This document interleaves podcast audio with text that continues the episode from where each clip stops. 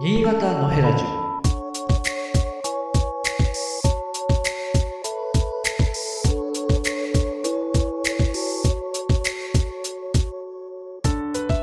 今日はですね、えー、アライマンさんのこ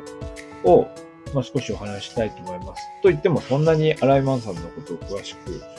ていた、知っているわけではないんですがね、今月の、今月、えー、2021年、21年の12月3日に亡くなられたということでニュースが出ました。アライマンさんは新潟のご出身で、名君高校かな？そうですよね。名君高校から、名君高校出身で、まあ、その後東京に出られたという方ですよね。で、でですね、まあ、これあの、例によって何回かご紹介しましたけど、1989年の食の文学館という本を時々紐解くわけですけど、荒井真さんも実はここにエッセイを書かれていて、まあ、基本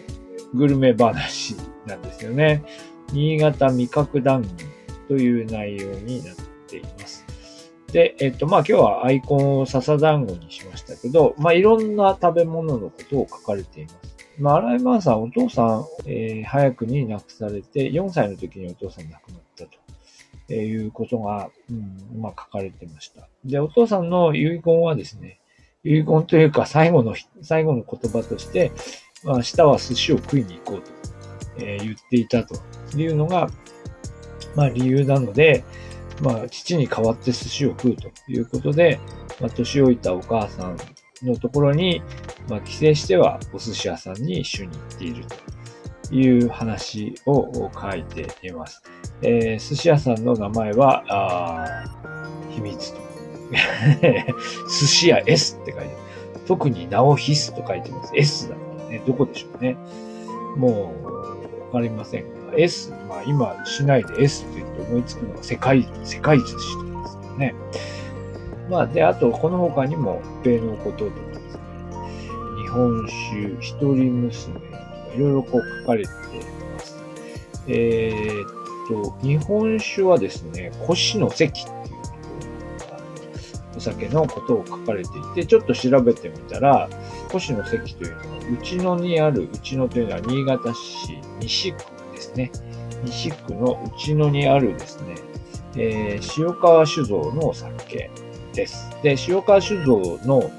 えー、ページを見てみたら、あ千の風という酒があって、まあ、塩川酒造のこの、このエッセイの中でもですね、えー、小学校の同級生が蔵元の奥さんになっていると。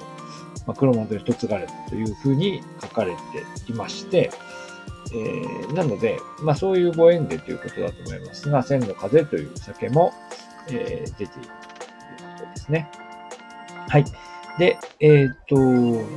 で、あとですね、一人、まあ、一人娘のことも書かれていて、一人娘っていうね、名前がとてもいいという話を書いてるんですけど、まあ、同時にこう、やっぱり東京にいても枝豆にはこだわりがあるっていうね。まあ、新潟の人は枝豆へのこだわりはすごい、枝豆にこだわりがあるっていうか、枝豆のね、あの、まあ、食べる量が半端ないとよく話題になりますよね。えー、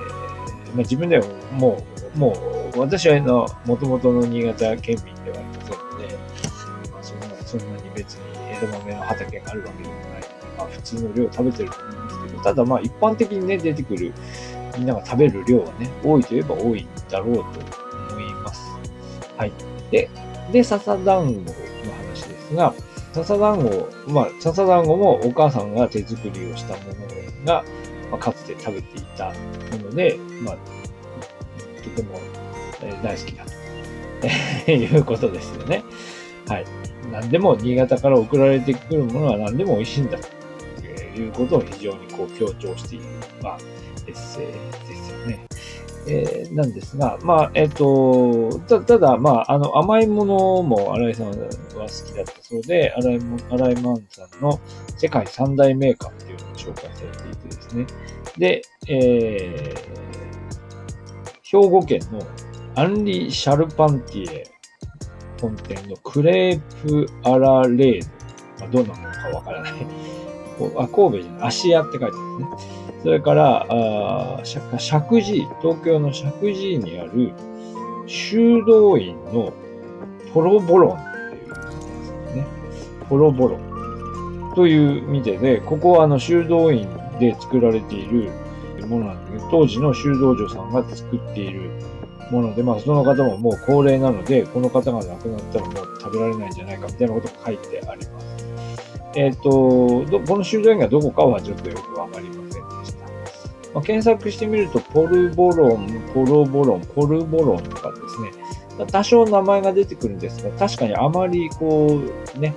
あの、お菓子屋さんに頻繁に出ているような食べ物ではなさそうでした。まあ、これもちょっとね、興味深いですが、まあ、笹団子ね。えー、笹団子の方はですね、笹団子のことはこのエッセイの中では、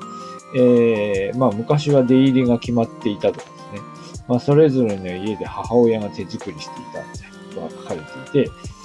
まあそう、そう言いますよね。うん。あの、各家庭で作っていたみたいなことを言いますが、まあ、ほとんど今、まあ、見ることはないんじゃないかなと思いますけどね。どうなんでしょうで、えっと、エッセイの中では、まあ、こういうような書き方で、まあ、1989年、あと、まあ、カニのことも書いてある。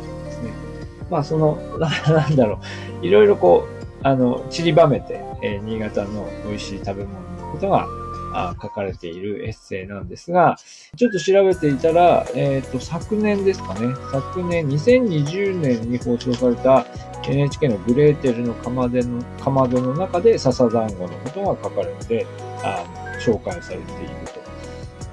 ということです。で、この笹団子は、新井さんの奥さんとのナレーションに関わっているということで、まあちょっと番組見てないんですけど、ネットで書いてあったものを見る限りでは、えー、新潟から東京に帰るときに、大学生ですかね、大 まあその、えー、新潟から東京へ戻る電車の中で笹団子を食べていたら、まあ、その同じ列車の中で、えー、座っている、まあ、女性と目が合って、で、その女性に、が、笹団子を食べたそうにしてたのか、まあ、何かわかりませんけど、まあ、笹団子いかがですかと言って、食べる、食べたと、一緒に食べたっていうことですかね。まあ、で、それが、その時が縁で、えー、その女性と結婚した。まあ、というようなことが、だったんだという、はい。それはあの、テレビ番組で言ってたことの、えー、をどなたかが書いてたものを読んだので、正確かどうかわかりませんが、まあ、新井満さんの、えー、新潟とのつながりということもあるし、なんでしょうね。新井満さんの生涯というところの中で、えー、新潟というのが占めている、えー、位置というのもちょっとわかるようなエピソードでした。はい。えというわけで、新井満さんが亡くなられたということで、えー、少し本を引っ張り出してきて、まあ、なんでしょうね。新井さんの新潟愛というのを改めて、えー、勉強してみたというところです。新潟のヘラジオ